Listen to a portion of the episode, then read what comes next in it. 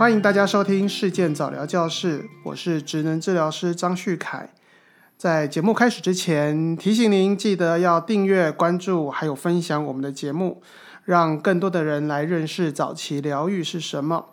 呃，很多的爸妈在带孩子进行接受早期疗愈的过程当中哦，都会有一个疑问，就是呃，我很担心孩子的问题，但是每次送孩子去做，我想不论职能治疗、物理治疗，甚至是语言治疗的时候，很多的治疗师会请我在外面等，然后下课了才来跟我说孩子刚才在里面表现的如何。常常会听到孩子在教室里面可能会大叫、会哭，但是又不知道该不该冲进去。有些治疗师可以让爸妈进去，有些治疗师会认为会干扰治疗。到底有没有一个准则？到底我们在关心孩子治疗的这样的一个过程当中，呃，面对治疗的过程，我们应该如何参与会是比较好？今天我们邀请到世健复健科我们的徐立山职能治疗师。这个是算是我学弟哦，那他在这一个临床也有很多年的经验，然后尤其是我非常的佩服他的是在对于亲子这一块哦，呃，一个引导还有课程的进行非常的厉害。好，我们欢迎徐立山主任老师，我们自我介绍一下吧。大家好，我是职能治疗师许立山，目前主要在诊所执行疗愈的业务，那也有跟基隆医店合作，为孩子做评估及外督，那偶尔也会整理自己的经验和这样技巧分享在诊所的粉丝专业哦，记得可以去看哦。目前我们在诊所里面的亲子课程，它是一个呃什么样的一个目标，或者是它是怎么样一个进行，让大家认识一下，以及如果大家想要报名的话，该怎么做？是，那这堂课程它特别的地方呢，呃，是由职能治疗师跟语言治疗师共同带领。那跟一般的早疗课程不同，一般的早疗课程或许是老师会带着孩子们呃进行我们设计的治疗活动，那达到孩子可以进步的一个效果。但是这堂亲子的课程呢，主要是由家长带着孩子进行治疗师们设计的活动，每周都会有不同的主题，像是节庆的时候可能会有节庆相关，那也会有像作家是。或者是说，呃，出游相关的一些主题。那在这些情境中，借由家长和孩子共同的参与，得到各种能力的刺激而进步。主要我们的孩子年龄是从一岁半到四岁的孩子。那目前星期二中午的班级有四人，那星期四中午的班级已经有六人满班的状态。那想要参加的话呢，还是得先经过评估，那由评估老师判断孩子的状况是否适合参与这堂课程。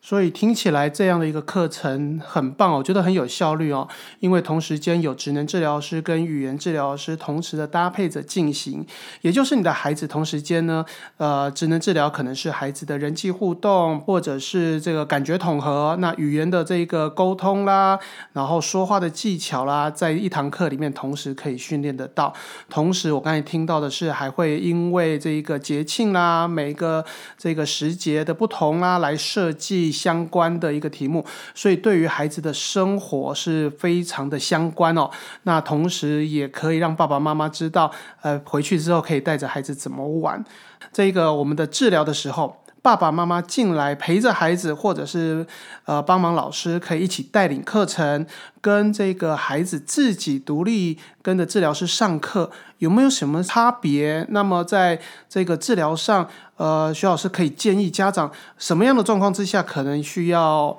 呃跟着治疗师一起进一起进入，或者是什么时候就让孩子自己上课就好了。那通常在初期的时候，孩子年龄还比较小的时候，那孩子在家中所待的时间还是会比较长的。那家长如何在家中与孩子进行互动？那如何在家中延续上课时的效果是最为重要。所以这堂课我们的目标其实是会让家长学习如何教养孩子，以及在家中如何运用我们课程中的一些活动或是一些呃关键技巧，帮助孩子进步。那以我自己职能治疗的呃专业角色来说，呃有时候家长。在面对孩子的情绪时，可以如何处理？以及当孩子可能比较等不及或无法配合的时候，可以用什么样的方式进行活动等等。那呃，当妈妈在课堂中看到孩子进步的状态，那呃，我们可以把这样的一个效果到家中再延续下去，那会让孩子呃整个治疗效果跟愈后是更好的。那嗯。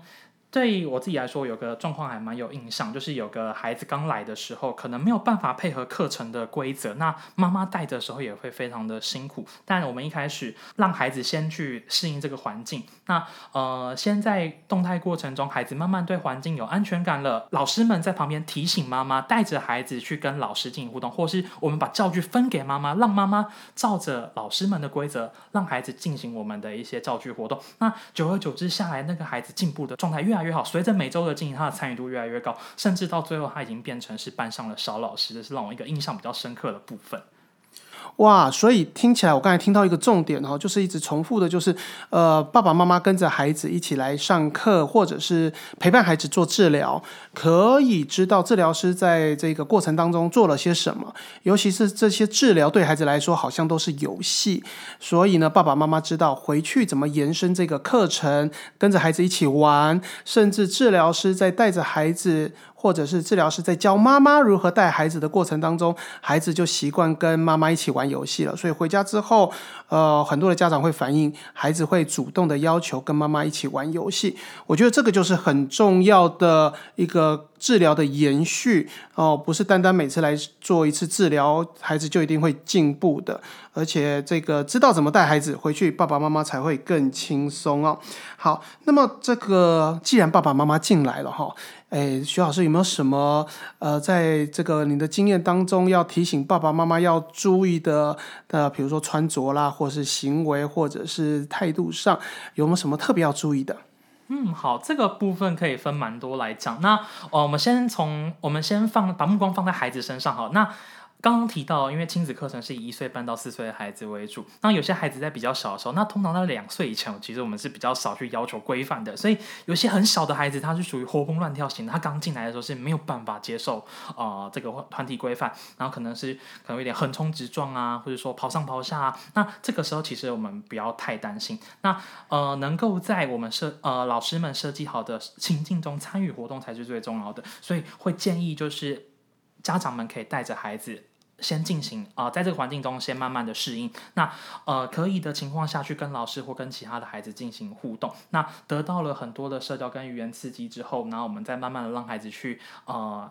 进步。那有时候会建议家长们不要帮孩子做太多，或是给孩子一些时间反应。那呃，再来的话，就由于需要带着孩子进行活动，会建议家长们的穿着可以穿宽松一点的衣服会比较好。那呃，再来的话，就是因为亲子课程它是一个很多家庭共同参与的一个。呃，课程那家长跟家长之间，其实当大家越来越熟识之后，也可以分享互相分享一些资讯，或是或者说一起吐苦水。那在这个部分共同的成长支持，然后产生适当的团体动力，那分散压力，这是我们最希望可以达到的一个状态。那所以家长跟进来上课也是很重要的哟。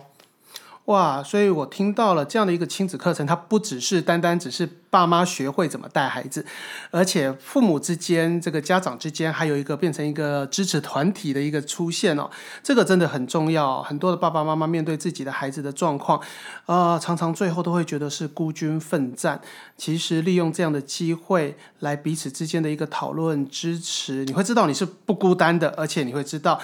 大家都是彼此的资源哦。那么面对这些需要早期疗愈的孩子哦，其实我认为这个需要亲师生三方面的一个配合哈。那亲当然就是指爸爸妈妈或者是平常的主要照顾者啦，照顾孩子的这些人啊。那么师当然就是老师，当然也包括了治疗师。生当然就是我们的重点啦，就是我们的孩子啦。那么我常常会看到。呃，治疗师在面对孩子的时候，或者老师在面对孩子的时候，我们训练的是一个目标，但是呢，爸爸妈妈对孩子呢，又是用另外一套方式来照顾。例如，我们会觉得孩子应该训练他的一个动作，能够自己拿汤匙吃饭，诶，我们就拼命的练习孩子的手部的功能。但是后来发现，回到家后，这个孩子呢，就是爸爸妈妈或是爷爷奶奶还是帮忙就喂孩子吃饭，孩子根本没有机会可以练习。那不止说这样的治疗其实蛮浪费时间的，也可能就是耽误了孩子的一个治疗的一个黄金期哦，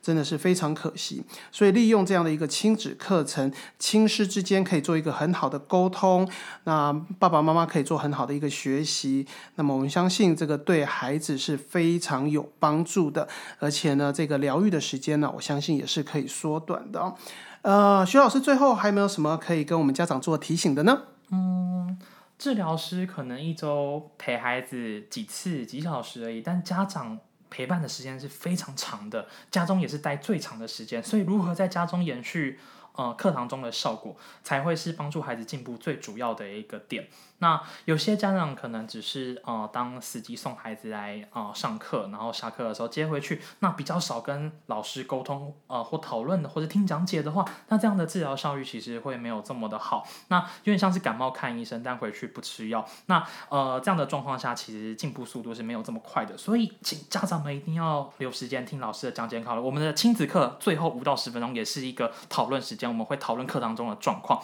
那还有孩子进步的地方，那还有就是会让家长们分享大家的一些想法。所以任何问题都欢迎可大家可以问出来，老师们都会问大家解忧的哟。